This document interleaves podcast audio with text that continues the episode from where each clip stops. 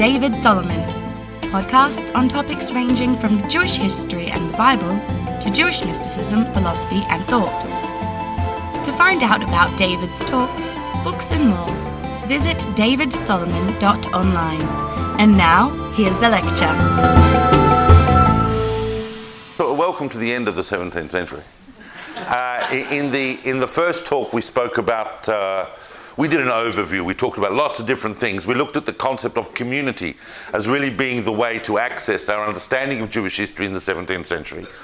Communities are still existing in some respect, like atomized entities. There is a global consciousness of sorts, but nowhere near what we would talk about today in terms of a Jewish global consciousness. Communities often didn't know what each other were doing, but there was a network, and Jews traveled pretty much more than anybody else was traveling. And so there was, there was a feed across, but uh, communities for the most part were are the, are the, most convenient way to access and we looked at a lot of different things. In the second talk we dove into the subject of Shabtaut.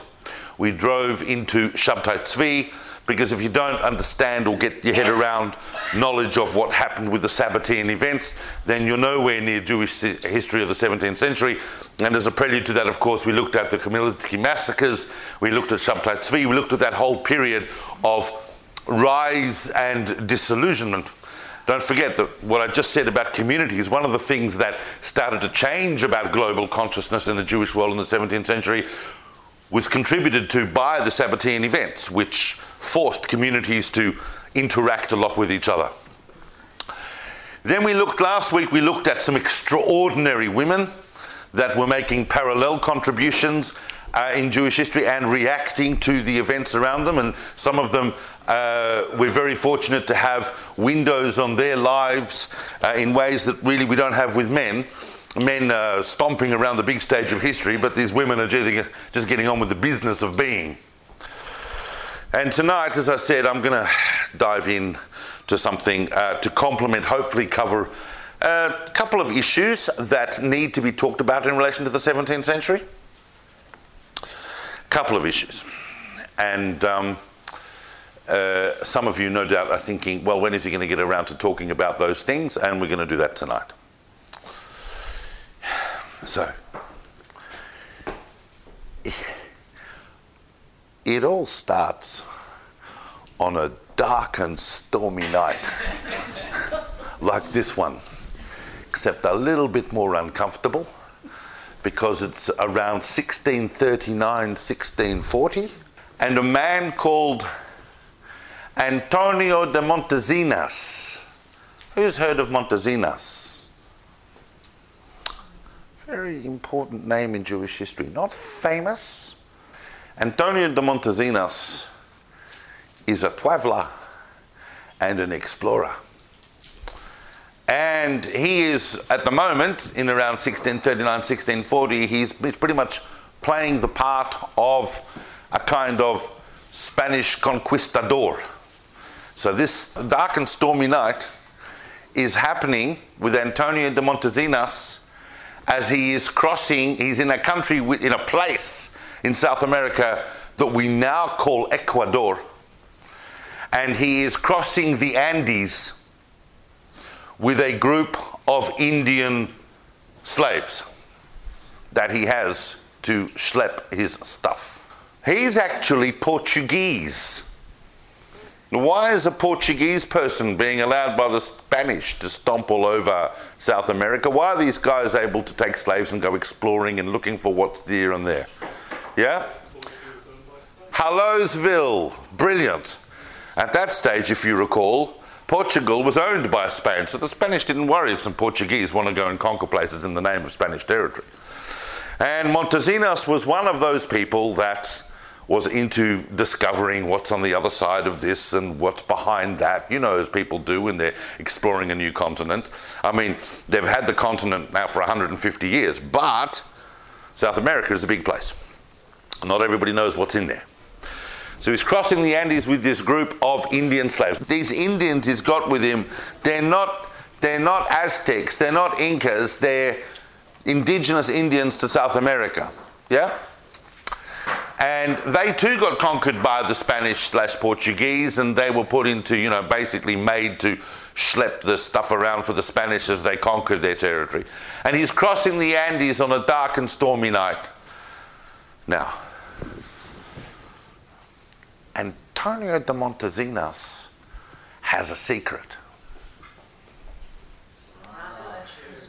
He's total crypto Jewsville. His real name is Aaron Halevi.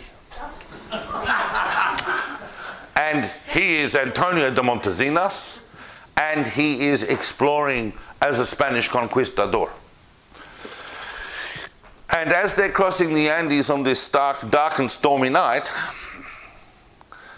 these Indian slaves start complaining about their lot.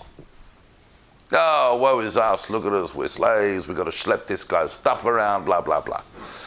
Anyway, they get to a point in the night where they realize we're not going any further and they set up a camp.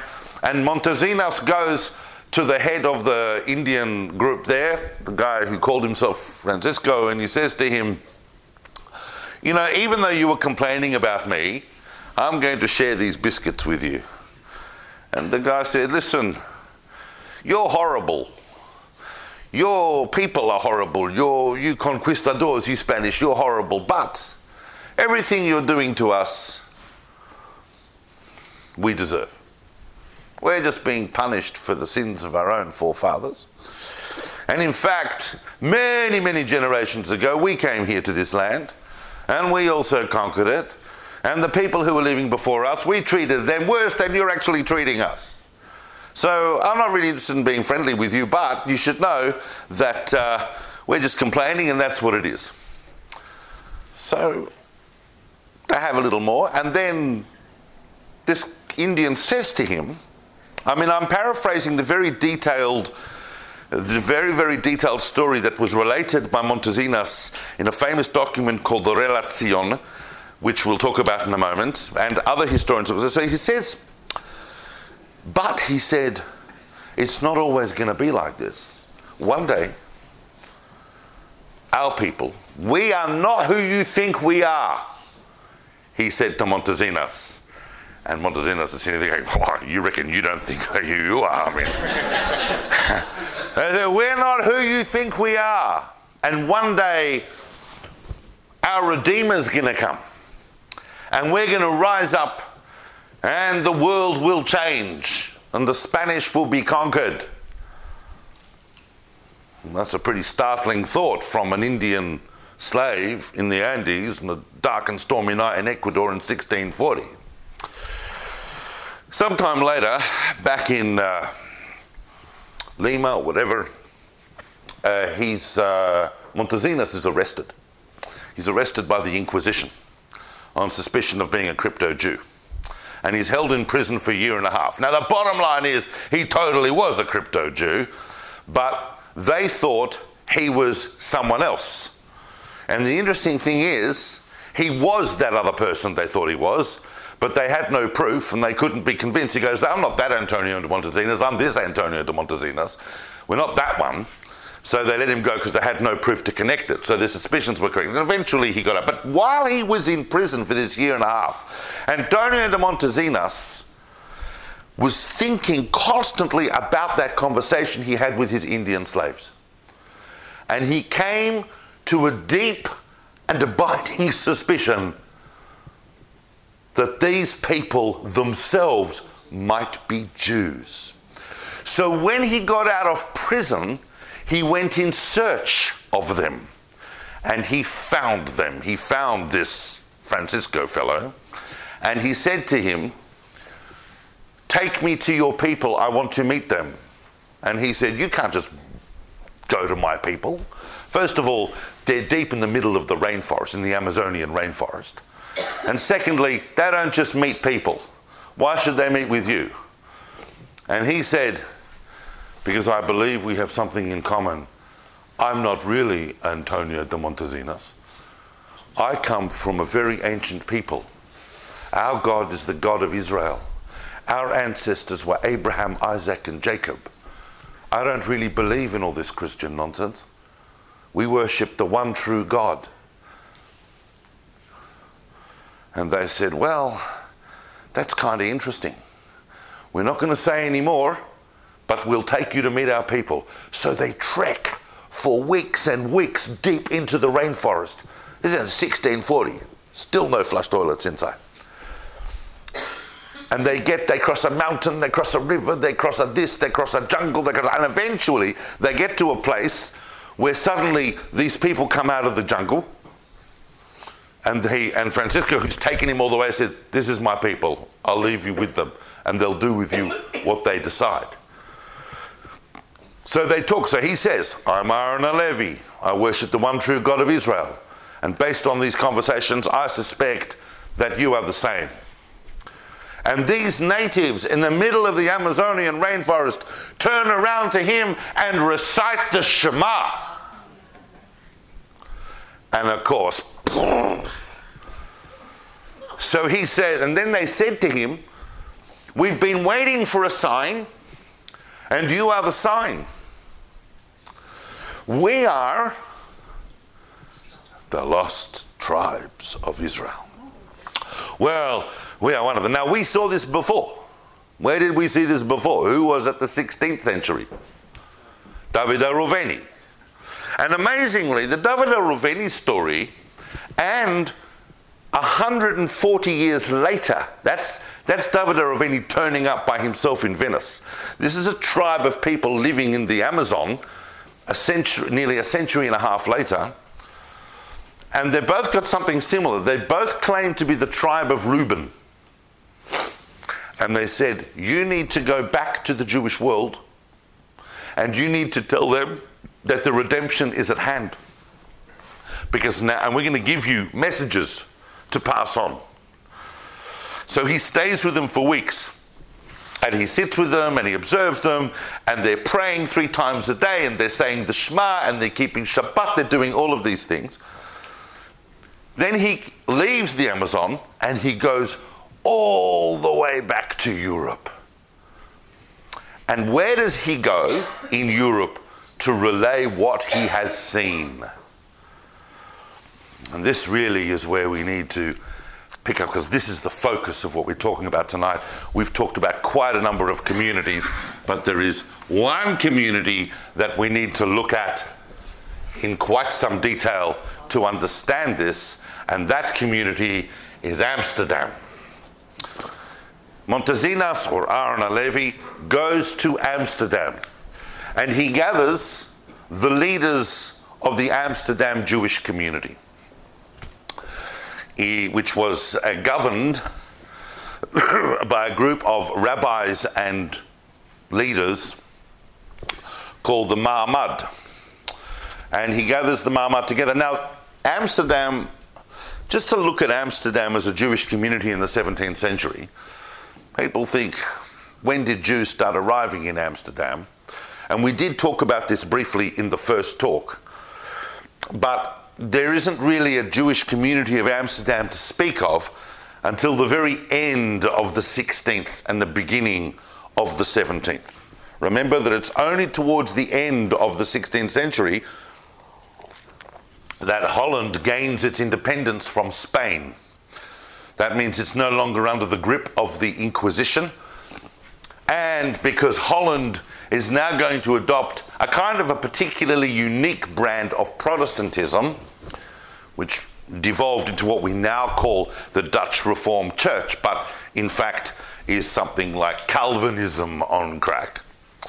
And Calvinism is a whole unique brand of Protestant thinking based on the ideas of John Calvin and so on from the 16th century. Calvin, together with Luther and others, were at the forefront of the new Protestant wave of Christianity that overtook Europe and caused all these wars. But Holland is now Protestant, and they started allowing Jews back into Holland at the end of the 16th, beginning of the 17th. So the first Jews are only really arriving at the beginning of the 17th. And the first rabbi of the chief rabbi of Amsterdam was Rabbi Uri, uh, Moses Uri Halevi, who turns up in about 1602. And he's succeeded by a number of Chachamim. These are Port- well, the community was firstly Portuguese Jews. When I say Portuguese Jews, means that they had they were of Portuguese descent. The Portuguese expulsion and Inquisition had happened 100 years before, but as you know, many, many Jews had stayed uh, Jewish, either within the realm of the Inquisition or they had been basically moving around where they could. So, different Portuguese Jews from different places are able now to get to Amsterdam and set up a community and then succeeded by other rabbis like Rabbi Samuel Levi Mortera. So Mortera is a very interesting rabbi, and I'm mentioning him because he sets up an institution in Amsterdam that's going to have quite an influence. It was a yeshiva.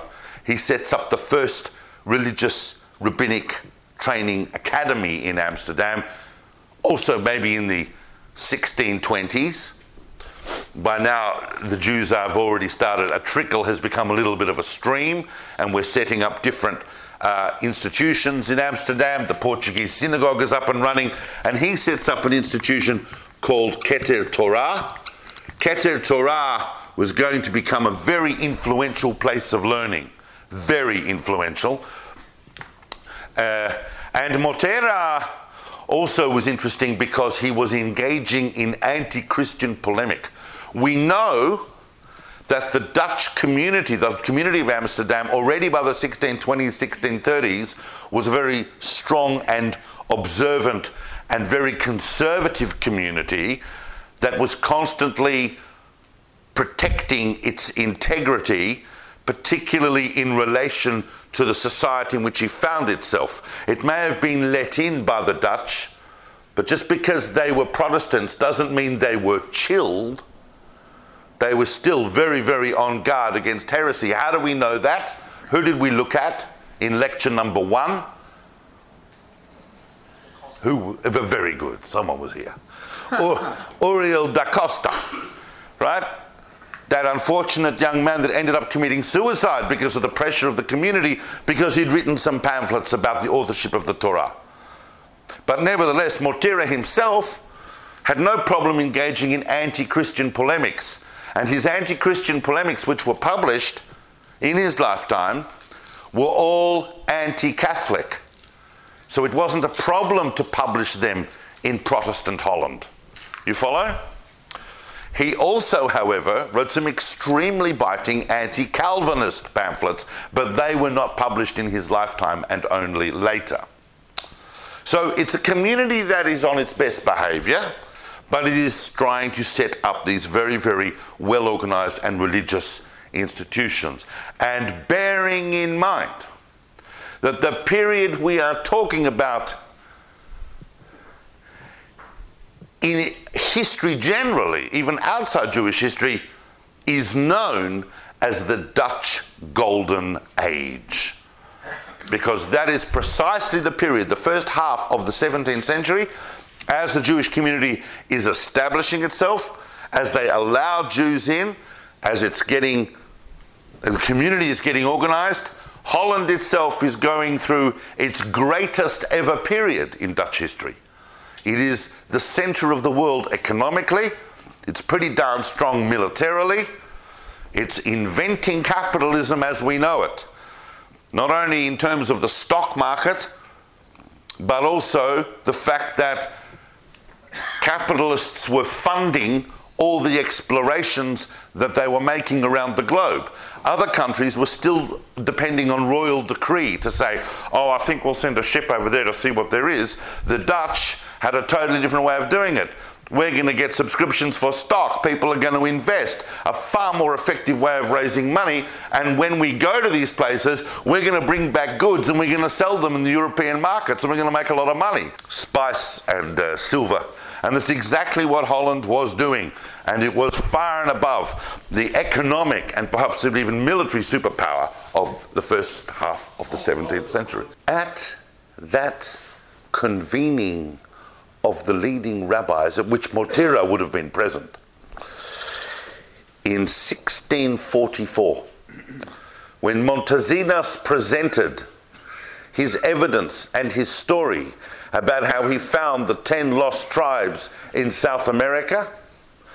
Sitting there listening, not necessarily on the dais as one of the leaders, but important enough that he was in the room, is a figure that is one of, I would say, the two most important people of Jewish history and most influential people of Jewish history of the 17th century. We've talked about a lot of people, a lot of people. But if you absolutely had to say two people from the 17th century in Jewish history that you cannot not have heard about if you know anything about Jewish history of the 17th century, one would be Shabtai Tzvi, and the other would be this individual who is first enters the stage of history as he's sitting in this room listening to Montezinos. And his name, and this is, and, and, I, and I highlight that for a reason. Because when we do a course like this and we hear a lot of different names, sometimes we don't have a mind map of who is really, really, really big and who is important but not at that level. You follow what I'm saying? So when you take away from this entire course, you take away Shabtai Tzvi and you take away this person. Manasseh ben Israel. Now, who's heard of Manasseh ben Israel? This is not my interpretation, ladies and gentlemen. You have to trust me here. Manasseh ben Israel is ginormous in the context of 17th century Jewish history. Manasseh ben Israel was not born in Amsterdam, he was born in Portugal, or rather in Portuguese territory, because he was born on the island of Madeira, which had a Jewish community. And Manasseh ben Israel was brought to Holland, as so many other Jews who came from outlying Portuguese areas, and came to, came to live in Amsterdam when he was a boy. So his parents and his family rocked up in about 1610 when he was about six years old. Yep.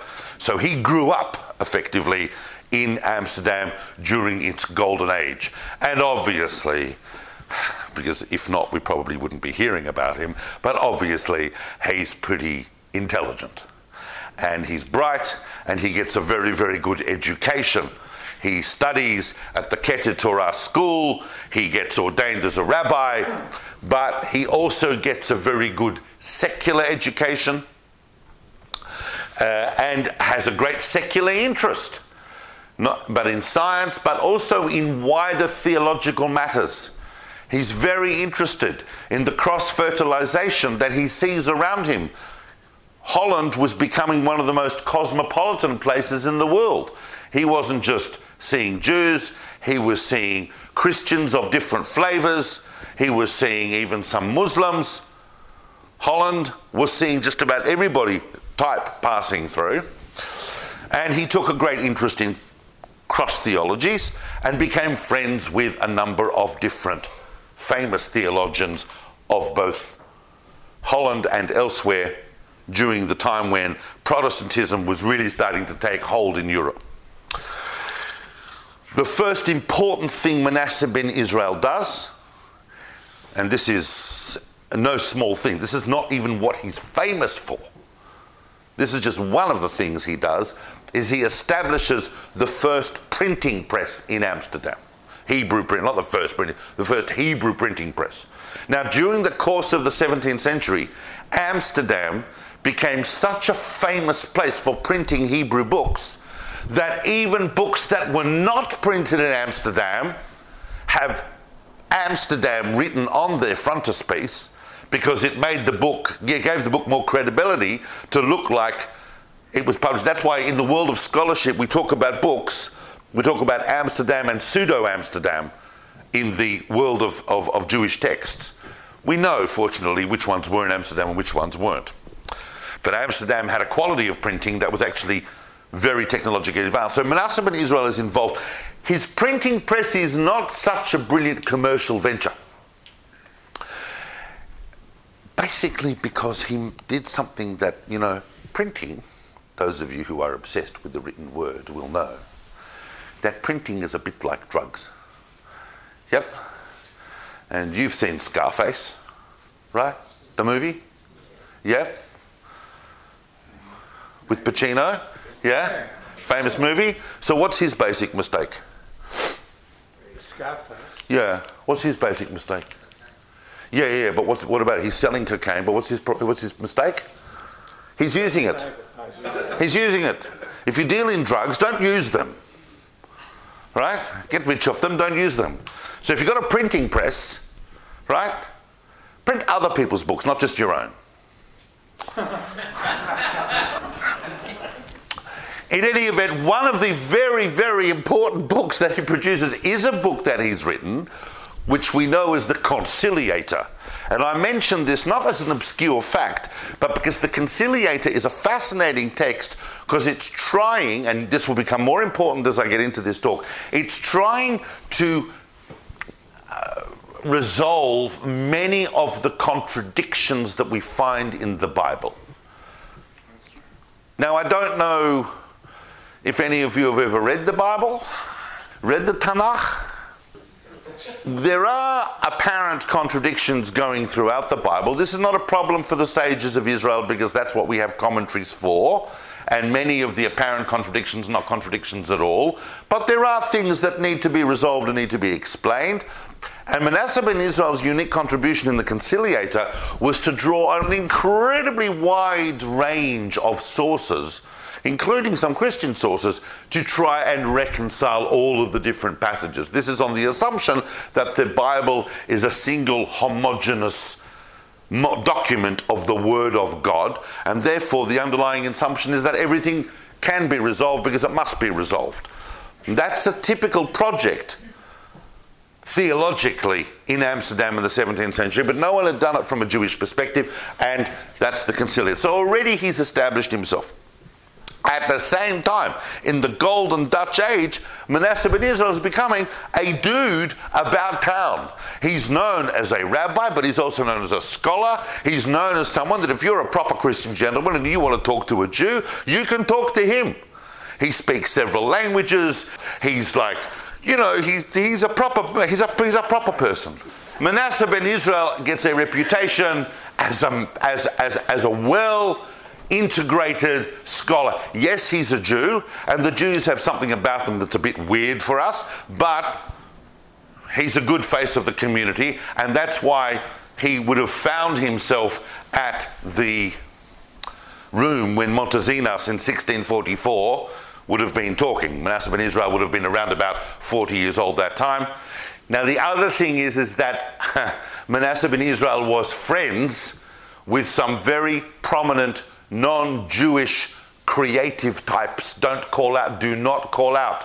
Who is the most famous of the creative types that he was friends with? Rembrandt. Now, Rembrandt was living not far from the Jewish area. Rembrandt liked Jews because they made fascinating studies for his paintings, and Rembrandt was deeply interested in the Bible. So when he'd need to illustrate the Bible, he'd run out, find a Jew on the street, and paint him. Effectively, we have at least two portraits of Manasseh ben Israel made by Rembrandt because they were not only associates, they were on quite friendly terms. They lived near each other. I'm not saying that Rembrandt went round to his house to be a Shabbos goy, you know, and turn the lights off on a Friday night, but they knew each other very well. Rembrandt, by the way, was probably the most uh, philo-Semitic of any artist, non-Jewish artist, in the last few hundred years. He, he really felt strongly about uh, Jewish people, and he loved living near Jewish people, and he painted many, many of them. There's even a rumor historically that he was Jewish that Rembrandt was Jewish. This is not a rumour that is given much credence by historians. We fairly know Rembrandt's lineage. I think his mother was Catholic, his father was Protestant, but he was so involved in the Jewish community that that rumour came about. However, whilst on the subject of Rembrandt, and it's relevant because we're talking about Manasseh ben Israel living around the corner, and we're in the golden age of Dutch, of Dutch, of Holland. Uh, He's a remarkable painter. And Rav Kook, who's heard of Rav Kook? Yeah? So Rav Kook said of Rembrandt that he was a tzaddik. That's a very, very high level of praise, that he was a righteous person. And the reason Rav Kook said that is because so only someone who was in deep communion with the divine would be capable of using light in that way. Remember that Rembrandt's entire revolution, really, in terms of Dutch painting, was the way that he was able to portray light within the context of the materials that he had at hand. Fascinating. But we're not talking about Rembrandt, which we're going into Rembrandt. Fascinating. But he knew Manasseh ben Israel and painted him. Now, Manasseh ben Israel sits in the room and he listens to Montezinos. Because the other thing about Manasseh ben Israel, right? And when you get home, Google Manasseh ben Israel, just anywhere, and you'll see a picture of a very, very famous portrait of him done by Rembrandt. It's like, boom, Manasseh ben Israel. The thing about him was, as was so common through many people, and those of you who've sat here since talk number one of the 17th century will know that what was one of the things that was on people's minds in the 1640s? If you're Jewish, the Messiah. We're not yet at Shabtai Tzvi Stan, but we are thinking about the Messiah. Remember the famous book that was published uh, in Amsterdam in 1648 by Naftali Bachrach, The Valley of the King, that fused the mind of Nathan of Gaza. Everybody was thinking about the Messiah because 1648 was meant to be one of those years. And there was a general messianic feeling in the world, but also. Uh, but also because the events that had happened in the 16th century and so on had been uh, uh, seemingly so awful that they felt that there was nothing left to come but the Messiah. But certainly there was, a, and because the world had been in turmoil, transforming, changing, discovering whole new things about the world, there was definitely an era of change. Remember that it's not just the 16th century of the transformation, we've now got the 17th century, the Enlightenment's happening, and so on. So Manasseh ben Israel is sitting in the room, and when he hears this, he just goes into overload. This is the fuse that lit him. And he believes Montezinos. Now, it so happens that Manasseh ben Israel, being this theological dude about town, was also in correspondence with some important Christian theologians, Protestant theologians. One of the, uh, Peter Serrarius, who is an interesting figure, we're not going into right now. Um, Henry Jessey in England. Henry Jessey, Henry Jessey. I'll come back to him later. Fascinating. These these these thinkers and uh, and leaders of Protestant uh, thought were were also deeply impressed by the reports of Montezinos because there is this thing called millenarian thinking. It's the belief that the Messiah is coming at any moment. Yeah? So that took hold in the Christian world. Remember, that's also a background to what was going on later with Shabtai Tzvi and so on.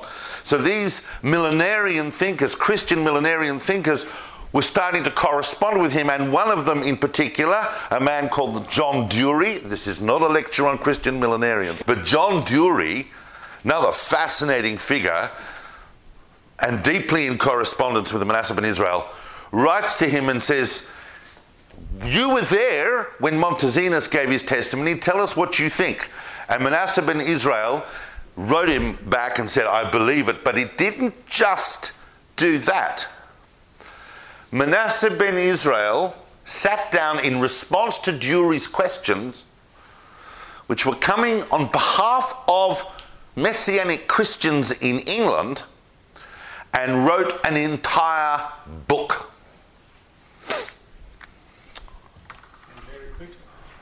And very quickly, and very quickly. And this book was called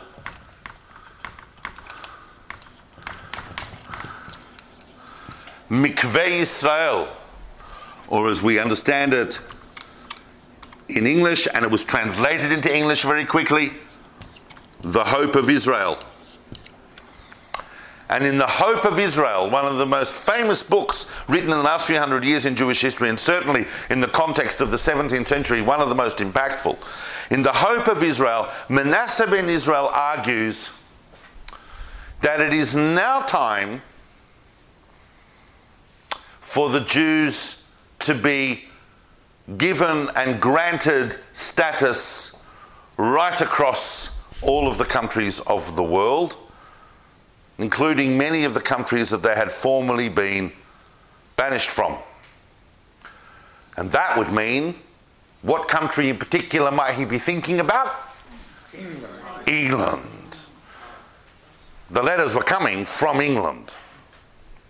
But this was the beginning of an idea. He points out, and it's very interesting, he makes several arguments in this that are very, very difficult to argue against, especially if you're a millenarian Christian in the 17th century. First of all, one argument is redemptive. And listen very, very carefully because what I'm about to say will confuse some, but I'm going to make an observation that I've made previously when I've spoken very briefly about Manasseh ben Israel. I've never had the opportunity to go into a kind of this depth we're doing now. But it's very, very interesting. If we go back a hundred, if we go back a century or more than a century to Molcho and Reuveni, what were Molcho and Reuveni saying? What did they want to do? Do you remember? What did they want to do? They wanted to bring all the Jews together into the Holy Land. That's why Molcho is called the, you know, Reuveni Molcho called the proto proto spark of the granddaddy of the spark of Zionism, right? They wanted to bring Jews into the Holy Land. They wanted, to, they wanted to have a crusade, in fact. Manasseh ben Israel's idea is effectively the opposite. Manasseh ben Israel is saying that it's very clear from the prophecies in the Bible that the Jews need to be spread out to all four corners of the globe. And so long as they are being limited in where they can go, the Messiah cannot yet come. So there's a redemptive argument in allowing the Jews into countries, especially now that we're starting to see political agitation in the world and that Jews have a very good understanding of this new fandangled idea called democracy. And the third argument was basically economic. It's never been bettered, this argument, and it's never been proven false. Manasseh ben Israel says, when you think about Jews, you really think about some verbrochene people. They're smelly, they're broken, they're pathetic. But really, that's not the case. Yes, we undergo difficult circumstances at different times because every once in a while, some maniac will stand up and try and oppress us and kick us out. But whenever that happens, someone else takes us in and lets us have equal conditions. And he cites various examples. And when that happens, what happens to the society and the economy of the country that takes Jews in? What happens to them? And if you don't believe me, have a look at Holland. Superpower. They become a superpower. And that argument has never been falsified till the 21st century.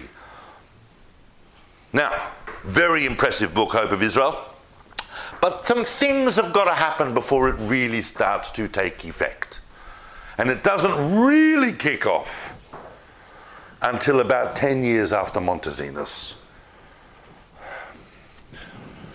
Because I don't know if you heard about it. Don't know if you heard about it, but England had a revolution. And uh, after the Battle of Worcester and other things didn't go so well for the king, Charles I. And he ended up losing his head. And England was ruled by a Lord Protector called Oliver Cromwell. Republican. A Republican. And it was the Commonwealth of England, and he was the Lord Protector, and it was effectively ruled by Parliament. Now, one thing that's very well known, I can look around the room and I can see people going, oh, yes, finally you've said something I know. What's not so easily known, and remember, just to remind us, just to remind us so that there's no one sitting in this room here being confused, that when Manasseh ben Israel was making that argument, it still was illegal to be a Jew in England. The Jews were expelled by Edward I in 1290. So it's illegal. As it turns out, there were a few Jews sprinkled around, but for the most part, it was illegal. And that was the whole point. Cromwell didn't have a problem with Jews, but he was an Englishman. He'd probably never even met a Jew. He knew what they were, but he didn't have any specific problem. He certainly didn't have any theological problem. But what Cromwell's main concern with, as with Cromwell's main concern in just about everything, was maintaining civil order. He didn't want to do anything that was going to upset the society. We've just killed a king, things might just be a bit fragile. Now, what's also not known necessarily, and realised by a lot of people who understand this aspect of history, because they don't always put these facts together, is then they go, oh, yes, well, you know, Holland was Protestant and England was Protestant, so that was now we can understand why Manasseh ben Israel was agitating to get the Jews into England. And they forget that between 1652 and 1655, England and Holland were at war. They were at war. Now, that was the first of a series of wars that's going to go between England and Holland, the Anglo Dutch Wars, that's going to go on into the 18th century. But there was a window from 1655 onwards where diplomatic relations were restored. And it was not Charles I who'd gone to war with Holland, it was Cromwell.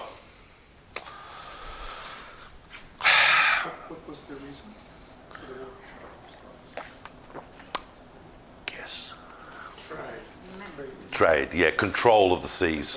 Control of the seas, for sure. It was during that period where New Amsterdam became New York and so on. So it was all about controlling the trading ports, about controlling the seas, and it was a very ugly war. Just because, in other words, it put a lie to the idea that just because two countries are now of the same religion and are both trying to be capitalist, that that wouldn't happen. It happened. Yep. Okay.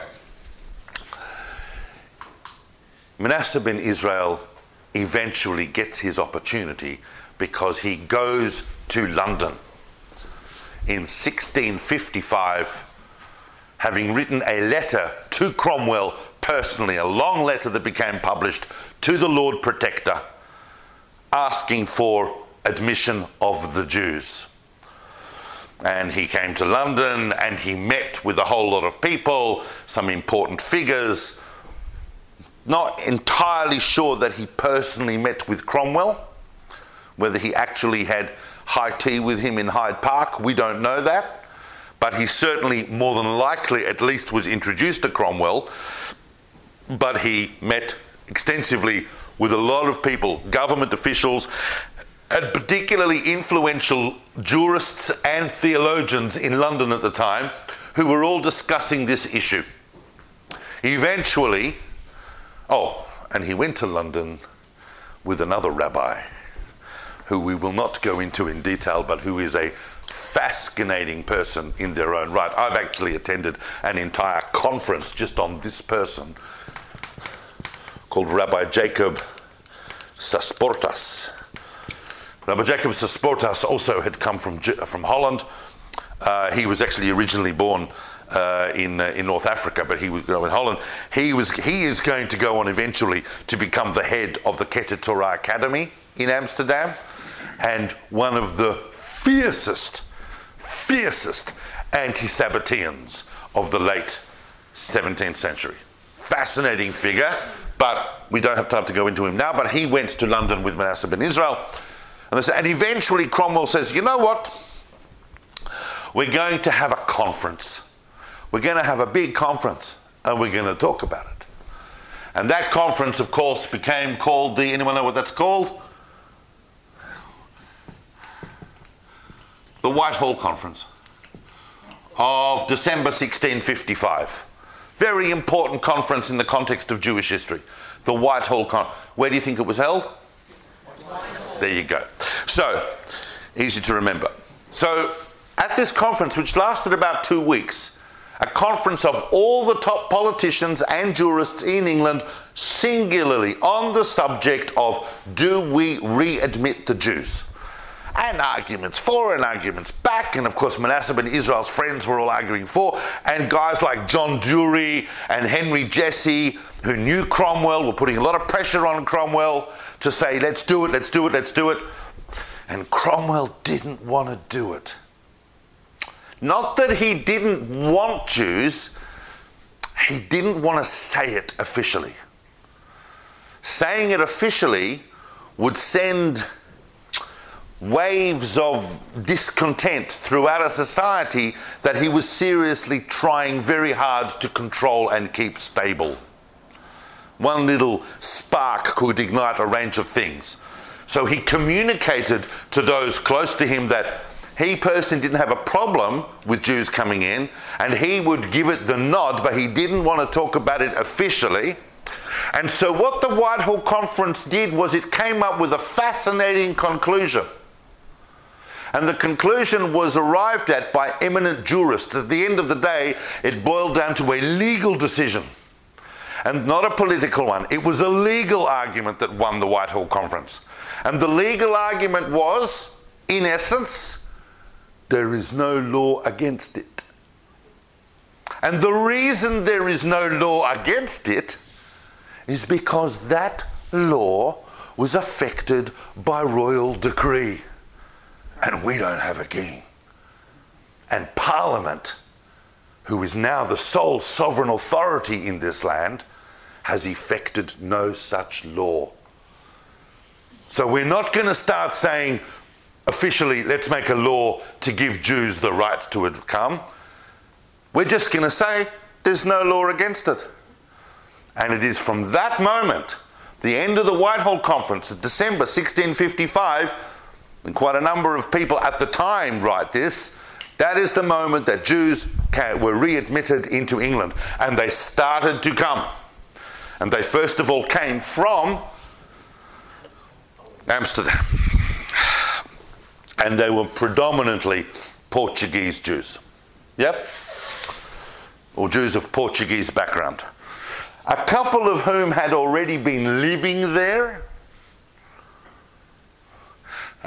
someone, for some reason, everybody's name seems to be Antonio. So This is Antonio de Carvajal and Antonio uh, uh, Rodriguez de Robles. These were Jews that were known Jews that were already living in London even before Manasseh ben Israel came, but they did outward things to keep everybody calm. Like they would attend a mass once a week and they would do this and that, but they were known as Jews. And it was their actions at one point when some of their uh, their property was seized by customs and they were they were they forcibly entered and took the property back and so on and it ended up in the courts and the courts had to basically make the decision that there was no reason the Jew's assets should be seized any more than anyone else's Jews and these sorts of de facto legal bits and pieces contributed to the status quo that Jews can come and we're just not going to say anything about it the great flood of Ashkenazic Jewry that came from Germany is really the story of the following century. That's really the early 18th century and the mid 18th century, you know, so that we know that by the time we get to the end of the 18th century, you've got all those thousands of Jews living in the slums in East London and on the streets, and they're the ones that eventually find their way as convicts to Australia. That really is a whole other story. But the first Jews that were arriving were properly showered Portuguese Jews, and they were coming into London, and within a few short decades, they had managed to set up uh, the Bevis Marks synagogue in London, and so on. So Manasseh ben Israel is critical, critical to our understanding of the 17th century shift uh, and the Jews being readmitted into England from Holland, and that impacts all of us and it impacts everything going forward in terms of anything to do with Western Europe and the New World. Because Jews were allowed in England, they were allowed in England's territories in the New World. Yeah. There's a restoration after Cromwell died. Well, of course, of course. Well, Cromwell dies in, I think, 1658. Yeah, six, in 1660, Charles II comes. They bring Charles II back and they restore the monarchy. Correct. I'm glad you pointed that out. And, uh, but it was a very different monarchy. It was a monarchy that had to basically behave itself and be guided by Parliament. And if Parliament said Jews are here, and I've got to tell you that a lot of historians today believe that Cromwell was swayed by two things. He was swayed on the one hand by the redemptive argument. He was at the end of the day a good believing Christian boy who wanted to see the Messiah come back. He wanted to see the Jews convert. He knew that had to happen by way of the processes laid out in the Bible, so he thought the Jews need to be here. But even more so, he was persuaded by the economic argument. And he knew that allowing Jews back into England would start to see England's economy boom. And he wasn't wrong. Now, brace yourself. Because such is the nature of Jewish history, and it's so fascinating. And that while this is happening, that's happening, and this is happening, that's happening. That's why I always say to us, when we get to say, you know, just step back and look at the things that we've talked about and how it all, oh, really? Oh, that's all happening at the same Because we can't talk about two things at once. We can only talk about things one at a time, but there's things happening. While Manasseh ben Israel is in London, because he's there for two years. While, but even shortly after he gets there, while he's having high tea with Cromwell, allegedly, one of his students who's been studying at the Torah Academy, a young man by the name of Baruch Spinoza, who was a student of Manasseh ben Israel,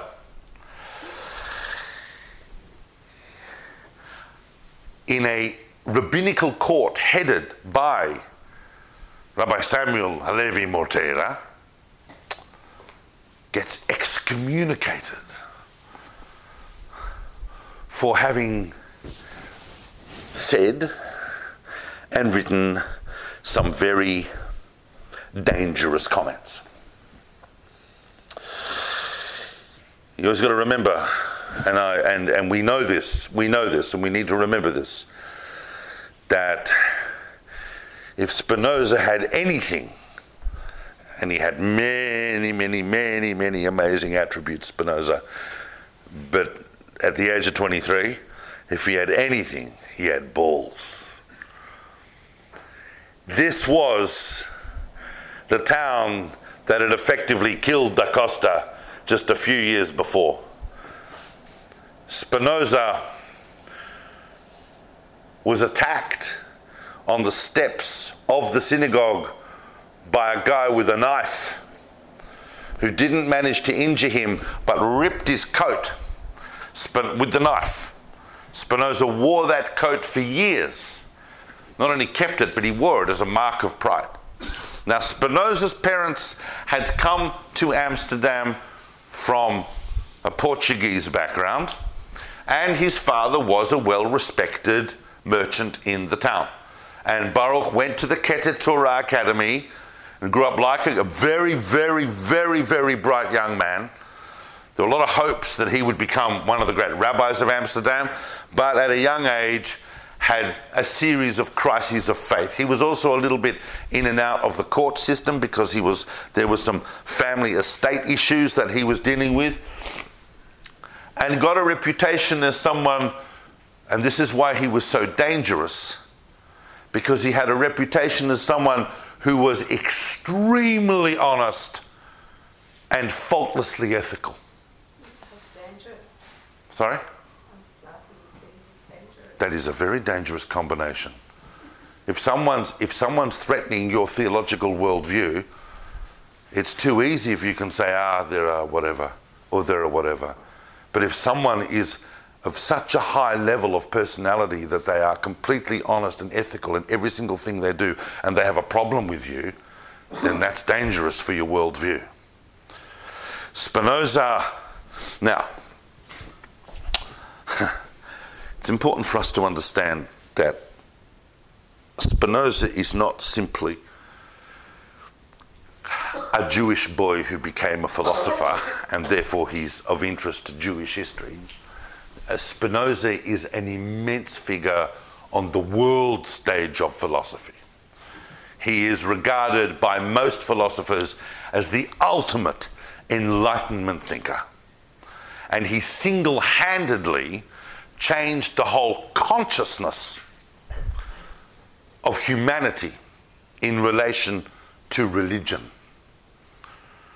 And I need to spend a little bit of time on that. Look, let me tell you something. This is, this is going to be deleted from the record. A couple of weeks ago, I had someone come to me and tell me, on behalf of a rabbi in this town, that I was accused, I was accused, that I gave a lecture on history, and that in that lecture on history, I had said something positive about Mendelssohn. Yes. And I'm looking, I'm going, this is the 21st century. We're in Melbourne. And I talk, of course, I said something positive about Mendelssohn, one of the great minds of the 18th century. But I just need to be very careful. Because if I got in trouble for saying something positive about Mendelssohn, imagine what would happen if I talked too long about Spinoza. But Spinoza is the first thing we need to realize, because a lot of people make the mistake. People think that Baruch Spinoza got the Cherem, meaning the excommunication, for the Tractatus Theologico Politicus. But the Tractatus Theologico Politicus wasn't written until 16, it wasn't published till 1670. And that was published in Spinoza's lifetime. Spinoza only lived till he was 45, nearly 45. But the Tractatus Theologico Politicus is an astonishing work, and I'm going to summarize it for you because it, it's an important part of Jewish history. Because there are two works he's famous for. One is the Tractatus, which was published in his lifetime, and I'm only discussing them for a few minutes each to show how they shed light on Jewish history. The Tractatus was published in his lifetime, and uh, only posthumously did they publish the Ethics, which is his great metaphysical masterpiece, where he basically took the geometry of Descartes or the, the principles of Descartes and showed how they can be applied uh, to metaphysics, an understanding of the relationship between us and God. In the Tractatus, Spinoza basically says, basically says, you know, you know, because we've looked at thinkers before. We looked at Azaria de Rossi in the 16th century, right? And Azaria de Rossi goes, oh, I'm not sure there's one author going on here.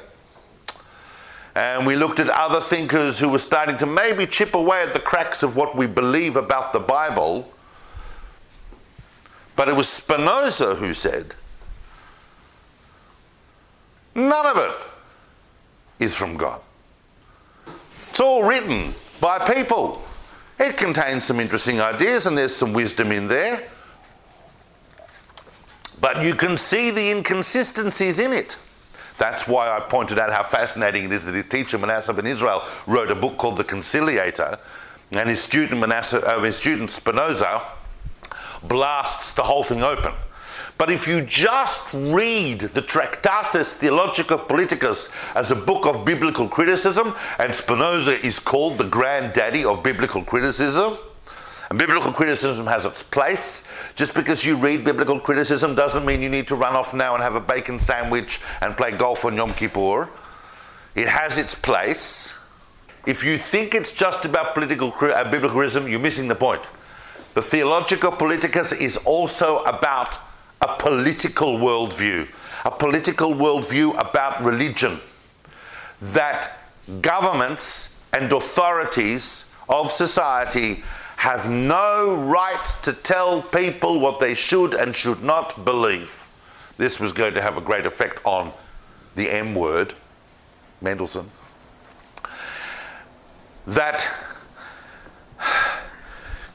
and then he launches into this massive political argument a massive political argument about the fact that governments governments exist in order to benefit people and raise and preserve and protect their freedom, not the other way around. People do not exist in order to preserve government. This is a huge enlightenment shift that everybody afterwards is drawing from. And he brings out his political theory from his critique of the Bible. Now, that critique is really, really understood when you read the ethics. As I'm talking about this, I'm feeling already in my mind that I'm not doing this adequate justice. I can only urge you, if you really want to understand Spinoza, is to read him. But that's effectively what the Tractatus is doing. It's using his critique of the Bible as a platform for a theory about political society. He's single handedly bringing down the whole of the ancient and medieval notion of the Word of God. If there is a moment at which God is replaced by mathematics and by rationalism, which was the Enlightenment's project, it's there. But in the ethics, he goes into orbit. That's where he becomes Spinoza. Everything is God.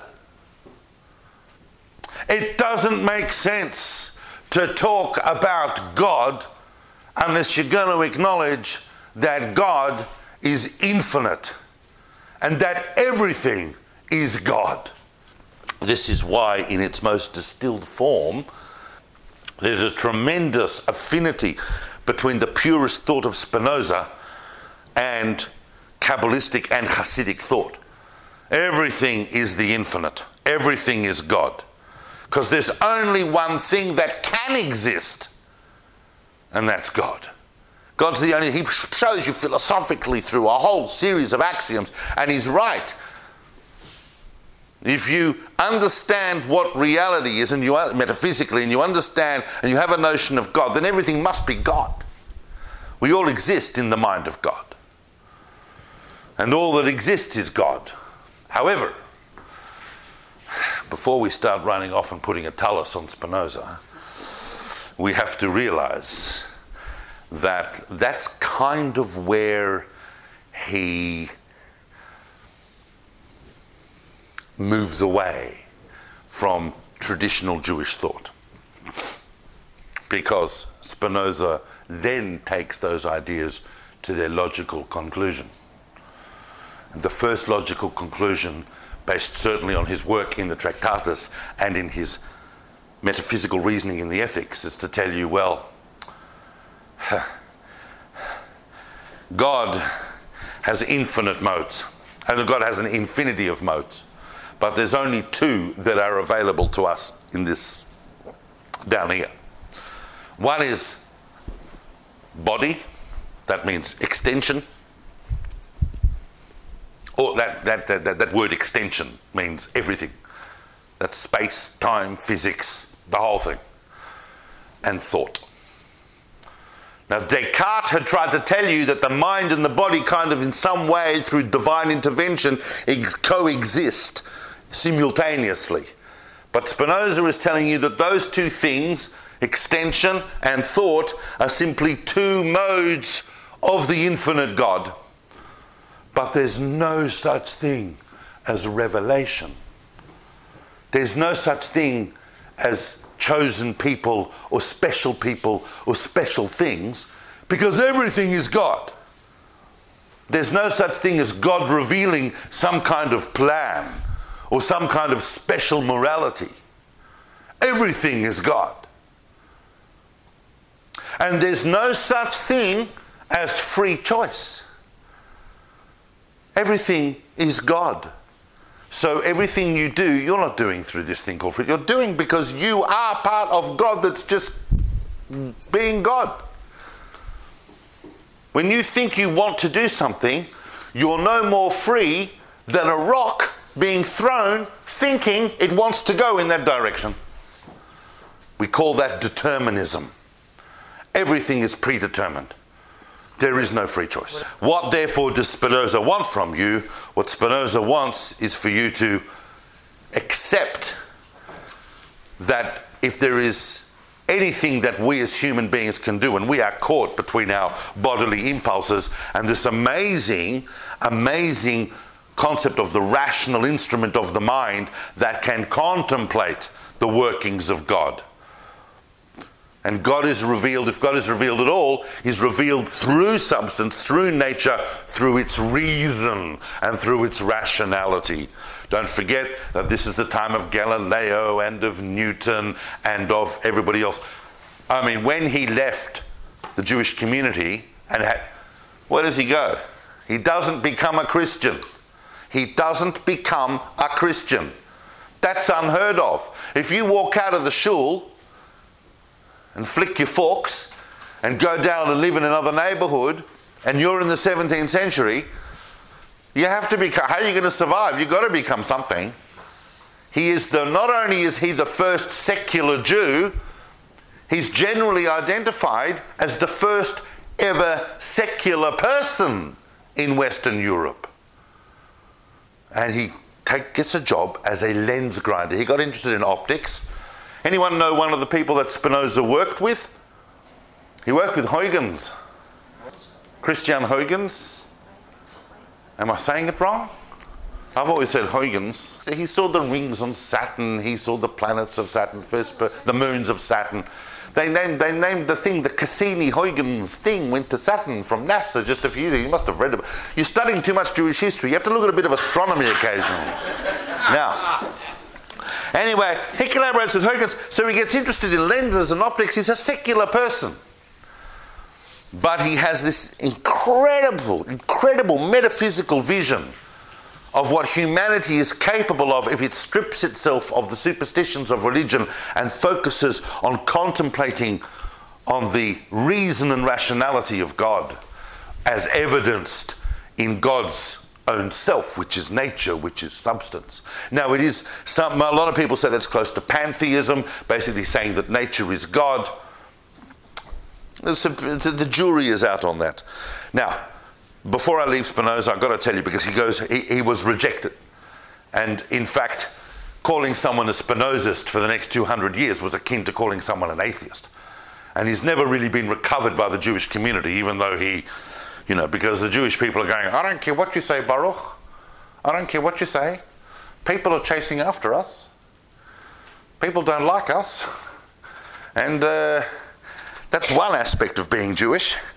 And we have got by because um, we have a Torah. We believe that God revealed something to the world to make the world better. And that the Jewish people are instrumental to that project. Uh, but Spinoza was having none of it. Didn't believe in free will, didn't believe in revelation, didn't believe in religion, and said, That's where I'm at, and the rest of humanity can spend the next few hundred years catching up.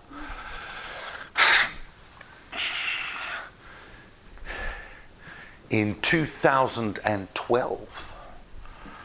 Once again, the chief rabbi of Amsterdam was revisited with this question. They asked him, Can we lift the ban on Spinoza? Nope.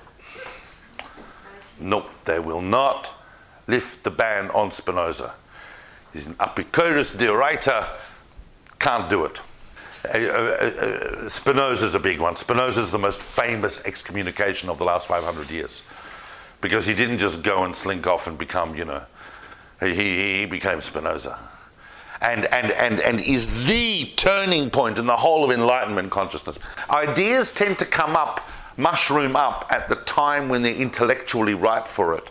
So I don't think it's a coincidence that great thinkers of the Hasidic movement, who are panentheists at least, are actually within a century of Spinoza. But it's not the same there were great rabbis who read Spinoza, no question the Ramchal read Spinoza, and Mendelssohn read Spinoza. Now, um, one episode, there's an episode, I'm going to talk about two more episodes and then we're finished. I'm going to talk about them very quickly. Um, just so you know, just so that when you research the 17th century, you don't sit there going, well, David Solomon didn't talk about that. because they're very important. We just don't have time to go into them in huge detail. And that is that in 1679, 1680, there was a very, very um, difficult set of circumstances that happened to, the, to a Jewish community we haven't really spoken about that was very flourishing throughout the 16th and 17th centuries and even before that. But certainly we know a lot about its histories in the 16th and 17th, and that is the community of Yemen. And the Yemenite Jews had a phenomenal community of tens of thousands of Jews who'd been there for centuries and centuries, perhaps even millennia, had their whole, whole own Jewish culture and so on, had also been subject to some of the great waves of messianic movements and so on. But uh, in 1679, by virtue of an overnight decree, all of the Jews of Yemen, this is called the exile of Mausa, the exile of Mausa so those of you who are interested in Yemenite Jewry really need to know about that. It's a very big episode of the 17th century. And once we don't have time to go into detail, but basically, and it is a lot of detail, that is that all of the Jewish communities of Yemen were uh, force marched overnight out of their communities and exiled from all of their communities to a random spot on the west coast on the Red Sea of Yemen uh, where, first of all, they were all going to be slaughtered. And then it was actually a lot, quite a number of, of, of Arab chieftains who went uh, to the Yemenite rulers and pleaded with them not to kill them, so they just left them there in exile. Uh, thousands died on these forced marches in brutal heat and brutal conditions because it was the height of the summer, and they were kept out of their communities for a of the cities for a year in these brutal conditions until the local populations right across Yemen suddenly realized that, oh, you know, the Jews used to do this and they used to make this, and we don't have anyone doing this, and we don't have anyone doing that. And so the authorities allowed them back in, but only under degraded circumstances. Travelers right throughout the following century were still talking about the aftermath of this horrendous random event that happened to the Jews of Yemen. It was, at some level, an avoided Holocaust, but at another level, it had uh, horrendous impact as well. To a community, by the way, that had more or less seen untroubled times for a long time and had integrated itself well and was highly respected within the wider Yemenite society. Uh, Ahmad al Mahdi was the, the ruler, it was a it was kind of like a, a, random religious zeal. He suddenly felt that why are these Jews around? They're not Muslims. So he gave them the choice to convert or be killed. And they didn't want to convert. Remember, Yemenite Jewry had already been forcibly converted en masse hundreds of years before during the time of Maimonides. And Maimonides actually said to them, Do it. Don't let yourselves be killed. Just do it. And we'll deal with it later. Because at the end of the day, the end of the day, Islam is monotheism, it's not ideal. An argument, by the way, also applied to Shabtai Tzvi. Some people say that Shabtai Tzvi didn't do anything wrong by converting to Islam, but no one asked Shabtai Tzvi to stand up and be the Messiah as well. Now, the one last thing I'm going to talk about, just very briefly, a quick episode that some of you are sitting there going, Well, I can't believe he didn't speak about this. And it's right at the end of the 17th century. Right at the end. Now, some of you, I know, might have heard, you might have friends, you might have family, it might even be yourselves. But everybody has at least heard one horror aliyah story. Not horror as in ooh, you know, but aliyah doesn't always go so well for people. Yeah, moving to emigrating to Israel doesn't always work out so well for people. Yeah, I know we lived in Israel, we had a lifestyle collapse. We know what it's several, we know what it's like. The biggest disastrous Aliyah story of the last few hundred years happens right at the end of the 17th century. Because a man called, he's called Yehuda HaChassid, Judah the Pious. Yeah? And he is running around Europe in the 1690s and he's a Sabbatean. But no one really knows that yet, although he does, and his Sabbatean mates do. And he's got a few followers, and he's got this reputation as a holy man. But what he's trying to do is he's trying to whip up followers to go with him on a mass aliyah, a mass immigration to Israel. And eventually, by the end of the 16, towards the end of the 1690s, he has 1,500 people, hundreds of families. They all go on mass, but completely and absolutely underfunded, under resourced, and under equipped. And about a third, you know what I'm talking about, right? About a third of them die on the way. But eventually, about a thousand of them, and also as they're moving through the Ottoman Empire, they're making promises they can't fulfill. One of the promises they made of was that they promised the Ottoman authorities that the city of Jerusalem would pay their debts. the city of Jerusalem, by the way, which by this time was under unbelievable economic pressure. Unbelievable economic pressure. Not only because of, as we've spoken about before, things were tough in the Ottoman Empire, in the Levant generally, as the West was on the rise. And anyway, Jerusalem had found itself outside the great economic corridor of Damascus, Cairo, within that framework. But also, the Khmelnytsky massacres had wiped out a lot of the sources of their donations from Eastern Europe that were keeping them going. A point, by the way, that was made by Manasseh Israel to Cromwell about supporting Jews in the Holy Land. So these thousand people, led by Yehuda Hasid, suddenly descend on Jerusalem. And Jerusalem's entire population at the time of Jews was about 1,200, a thousand of whom were Sephardim, and 200 were Ashkenazim. And suddenly, these thousand Ashkenazic Jews with nothing, no money, no resources, and we're here, can you look after us? Completely crushed the community of Jerusalem. They had no way, no way of being able to cope with this.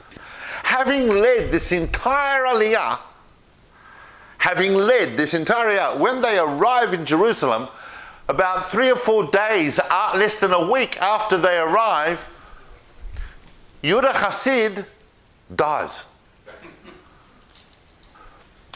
But being, being Ashkenazic Jews, you know, bit of this, bit of that, and eventually they build a shul. That shul, a few months later, gets destroyed by the Arab builders who built it because they can't pay them. So they come and they knock the building over.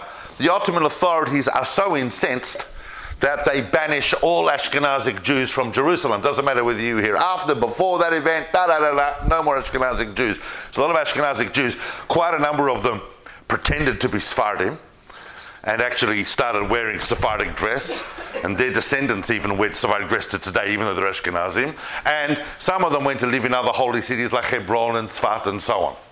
That synagogue which is known as the Churva synagogue.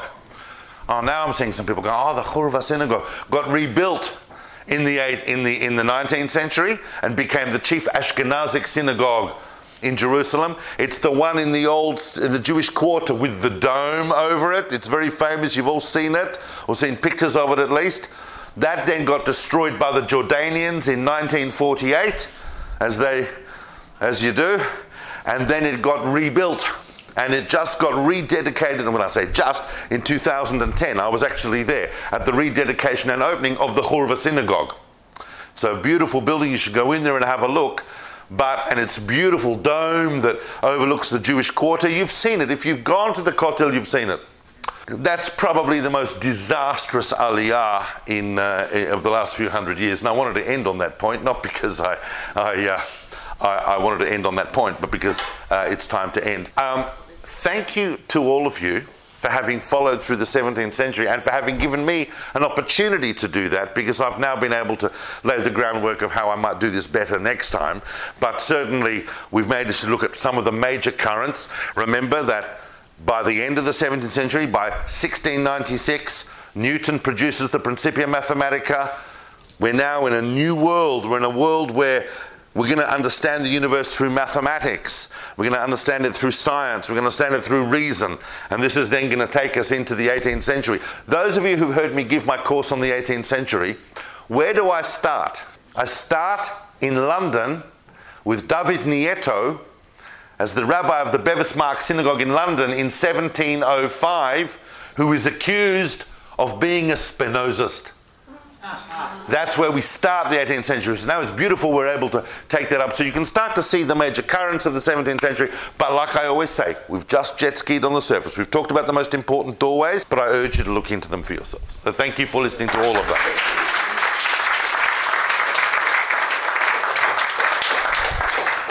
Um, as usual, the notes are here. I, I believe, oh, this looks like. Oh, no. Oh, yeah, I didn't mention that the other book that he wrote, Manasseh ben Israel, wrote a famous book on reincarnation called Nishmat Chaim. So he was actually, I mean, he had all sorts of ideas about that as well, which we could talk about. But I think basically uh, we've got, oh, oh, yeah, that's right. Sorry, just one second. Sorry, Rabbi, just one second, because I'll be annoyed. There was a, there, I talk, I did, there's one Kabbalist I didn't talk about called Moshe Zakut, probably one of the most famous Kabbalists of the 17th century, who was a classmate of Spinoza's. And, and, and, why I like to highlight that, we're not going to go into Moshe Zakut, uh, not only do I not have time, but he's a very, very recondite figure. You'd have to know about Kabbalistic literature to understand that. But one of the fascinating things about Moshe Zakut who was in Keter Torah with Spinoza, is that unlike Spinoza, who went to learn Latin, learn Latin from a guy called Franciscus van Enden, a very, very famous radical Latin thinker or a person who teacher, Latin teacher, who ended up being killed in France uh, later on as a, as a political radical. Moshe Zakut sat and fasted, fasted for months in order to be able to forget Latin. And so these two boys both emerged from the famous Keter school in Amsterdam. So have a look into that. It's fascinating. But thank you for listening.